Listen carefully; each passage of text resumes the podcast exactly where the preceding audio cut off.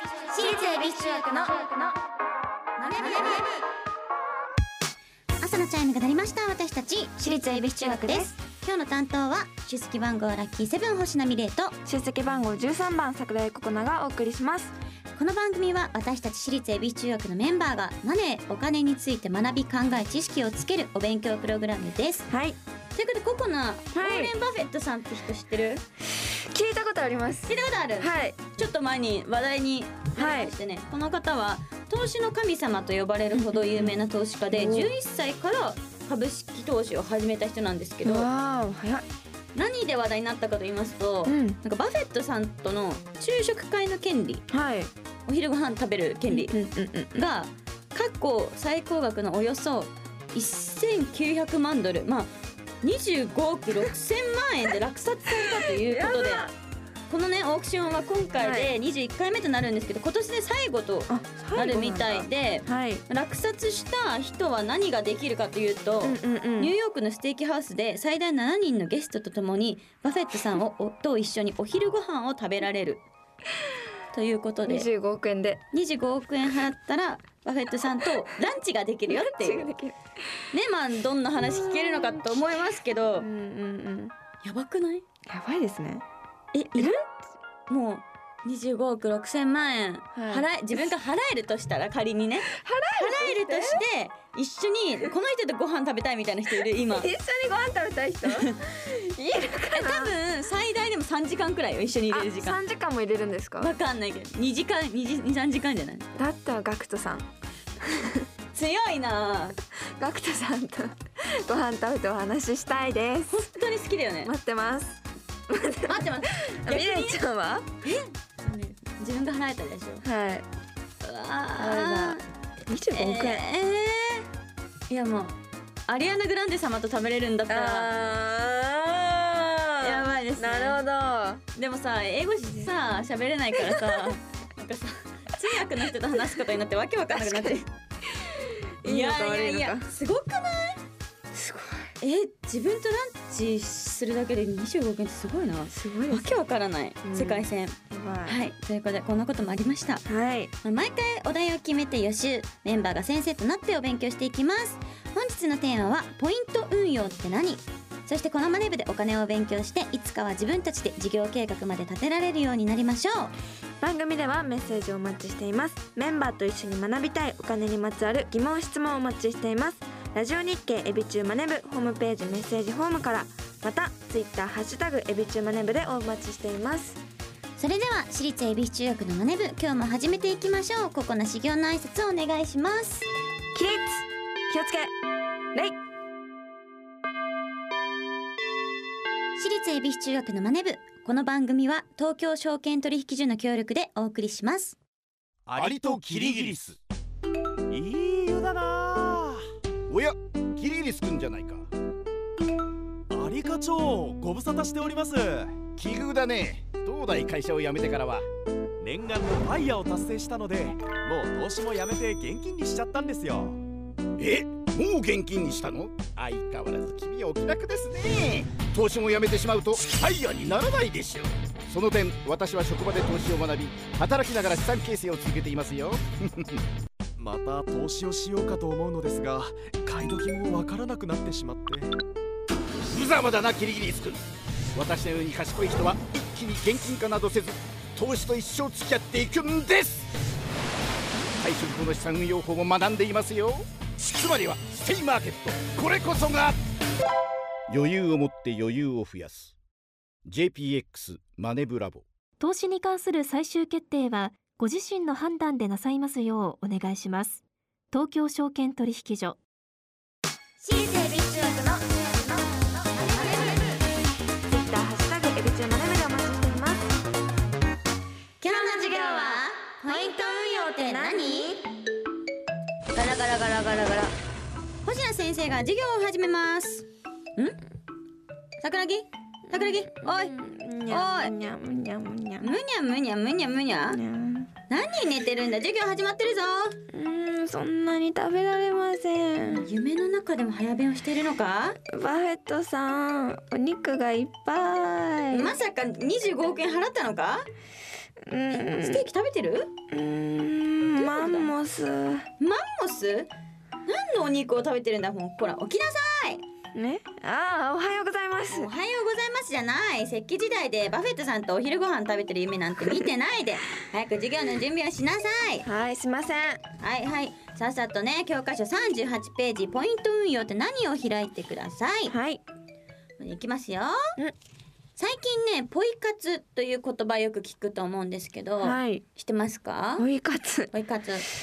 いや詳しくわかんないですねポイ活とはですね、はいキャッシュレス決済やネットショッピング他にも条件を達成したり歩くだけでポイントが貯まるアプリとかもあって、まあ、えーポイントを貯める活動ということですね、ポイ活なるほ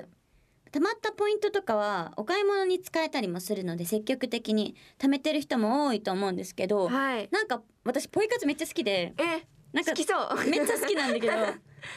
るなんかここの貯めてたりする貯めて るそれこそスタバのカードねとかスイカってでも貯められるのかな、うんスタバのカードはアプリを登録して、はいカード登録すると、うん貯まるとドリンク引き換えられたりとかもあるし、えー、あそうなんだスイカははい電車乗る時に、うんなんかそういうポイント貯めれるはいスイカみたいなのもあったりとかして、えー、で乗るだけでとかチャージするだけで貯まってくみたいなのもああー知るからなからっココナ結構遠いとこから来てる から多分めっちゃ貯まると思いますすごい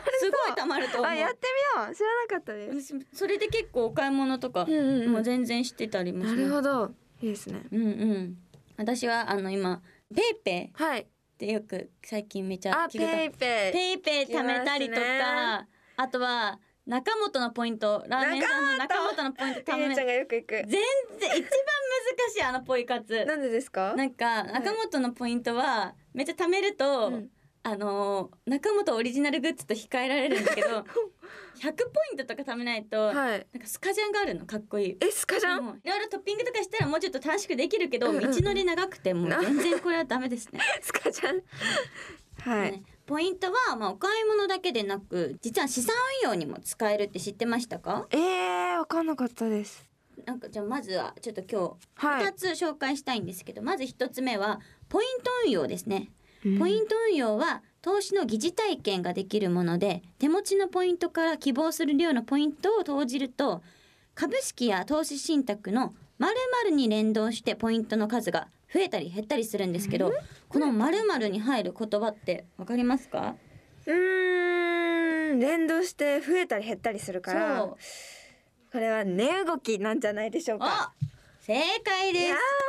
値動きに連動して増減するということでーはいポイントをね現金化せずにポイントのまま投資することからポイント増減型や疑似運用型と言われることもありますえー、だからこうポイントで値動きって変わるけど、うんうんでも実際は自分の現金をそこに投資してるわけじゃないから、はいまあ始めやすいというか確かにまあね、最見やす悪いポイントがめっちゃ減っちゃっても、うんうんうんそこまでダメージを食らわないというかあーなるほそどう意外とみんなが一番最初にやりやすいものでもあるのかなっては思いいますね、証券の口座をね開設しなくても投資できるのでうん口座開設にかかる日数や手間がかからず手軽に資産運用を始めることが可能ですあいいですねまあ、投資対象先のバリエーションは、はい一般的な投資やポイント投資に比べると多くないので、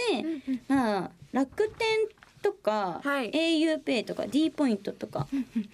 そういう身近なものでできるあというこーとですね。なるほどまあ未成年でもそこでできるよっていう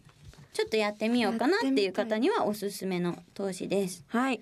はい続いてですね2つ目ですね、はい他にはポイント投資というものがあります。うんポイント運用さっき出てきたんですけど、はいポイント運用との違いは株や投資信託などの値動きに連動してポイントが増減する仕組みなのに対してポイント運用がですね、はいポイント投資はポイントを丸々化して株式や投資信託などを買い付けますうーんではこの丸々に入る言葉は何でしょうーうんさっきはねポイントだけポイント世界でいろいろ動いてたんですけど確かにこっちの世界はこっちの世界はちょっともうちょっと現実的と言いますか、いつも財布の中にいるあいつですあいつ現金正解です現金ですねはいポイント投資というのは貯めたポイントを現金化した上ではい株式や投資信託などに投資することです現金購入型と言われることもあります現金化することで通常の投資と同じような扱いになるため特定口座や NISA 口座を利用することも可能ですただし証券会社で証券口座を開設する手間はかかりますはいまた基本的に投資で得た利益に対しては税金が課せられますがポイント運用とポイント投資では税制上の違いがあるので注意が必要です。ということですね。まあなんかこっちの方があれですね。まあこっちはまだ未成年はできないんですかねポイント投資っていうのは。どうなんえポイー、ント投資は実際の投資なので、はいだからここのがやるとしたらポイント運用の方がうんポイント運用はできるということでおすおねーな。るほどはいということで投資対象が限られてますけど、はいここのだったりまずは投資初心者の方が始めるとしたらポイント運用からやってみるのがいいかもしれません、はいまあ使い道が決まらないまま溜まってるポイントがあればねこう試しに運用してみてはいかがでしょうかそうですねねちょっとずつ投資のお勉強ができるうんということで、でもねポイントとはいえ減るリスクがあるのでそこはうんね減っちゃってもまあそうだよねって受け入れれる心を ね持ってあの始めてみましょう、慣れてきたらぜひ証券口座を開設して定額から投資できる投資信託をポイントで購入してみてはいかがでしょうか、はということでいなるほどわはいポイントもねいろんな使い方があることが、今日分かりましたね。かりました、うんうんはい今日も勉強になりました最後に今日のポイント運用って何をここのなりにまとめると初心者や未成年はポイント運用から始めよう次回もしっかりお勉強していきたいと思いますラジオ日経私立恵比寿中学のマネブネブネブ私立恵比寿中学のマネブ私立恵比寿中学のマネブエンディングですなんはいかえココナットさ、はいまあ先週に引き続き2回やったけど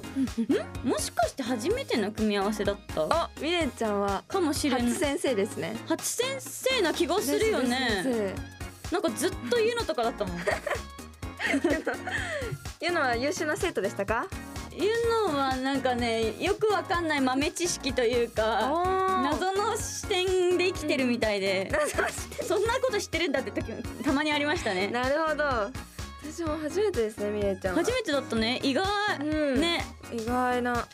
いつも結構安本先生とやられてるイメージがそうですねまあちょっと一緒にお勉強して一る緒とにおいうこ勉とで強してる先生ですねはいというわけでここでお知らせですはいデジタルシングル「新未来センセーション」が配信中ですそしてライブのお知らせです私立恵比寿数学天才アニバーサリーツアー2022ドロワーが開催中です残すところあと一公1月9日土曜日東京です演連東休京公日演ですねはい楽しみぜひはねい最後まで皆さん一緒に楽しみましょうはい、そして今後のライブの予定も決まっておりますメジャーデビュー「天才アニバーサリーツーマンゼップツアー放課後ロッケンロール」が7月21日木曜日のゼップ名古屋を皮切りにスタートいたします詳しくはエビ中の、えーオフィシャルサイトをチェックしてください番組ではメッセージをお待ちしています今日の授業の感想次回の宿題についてメンバーへのメッセージ宛先はラジオ日経エビチューマネブホームページメッセージフォームからまたツイッターハッシュタグエビチューマネブでお待ちしていますそれではまた来週お会いしましょう私立エビ中学のマネブここまでのお相手は集積番号ラッキーセブン星名美玲と出席番号13番桜井ココナでしたお疲れ様でした私立恵比寿中学のマネ部この番組は東京証券取引所の協力でお送りしました投資に関するご判断はご自身の責任において行われますようお願いいたします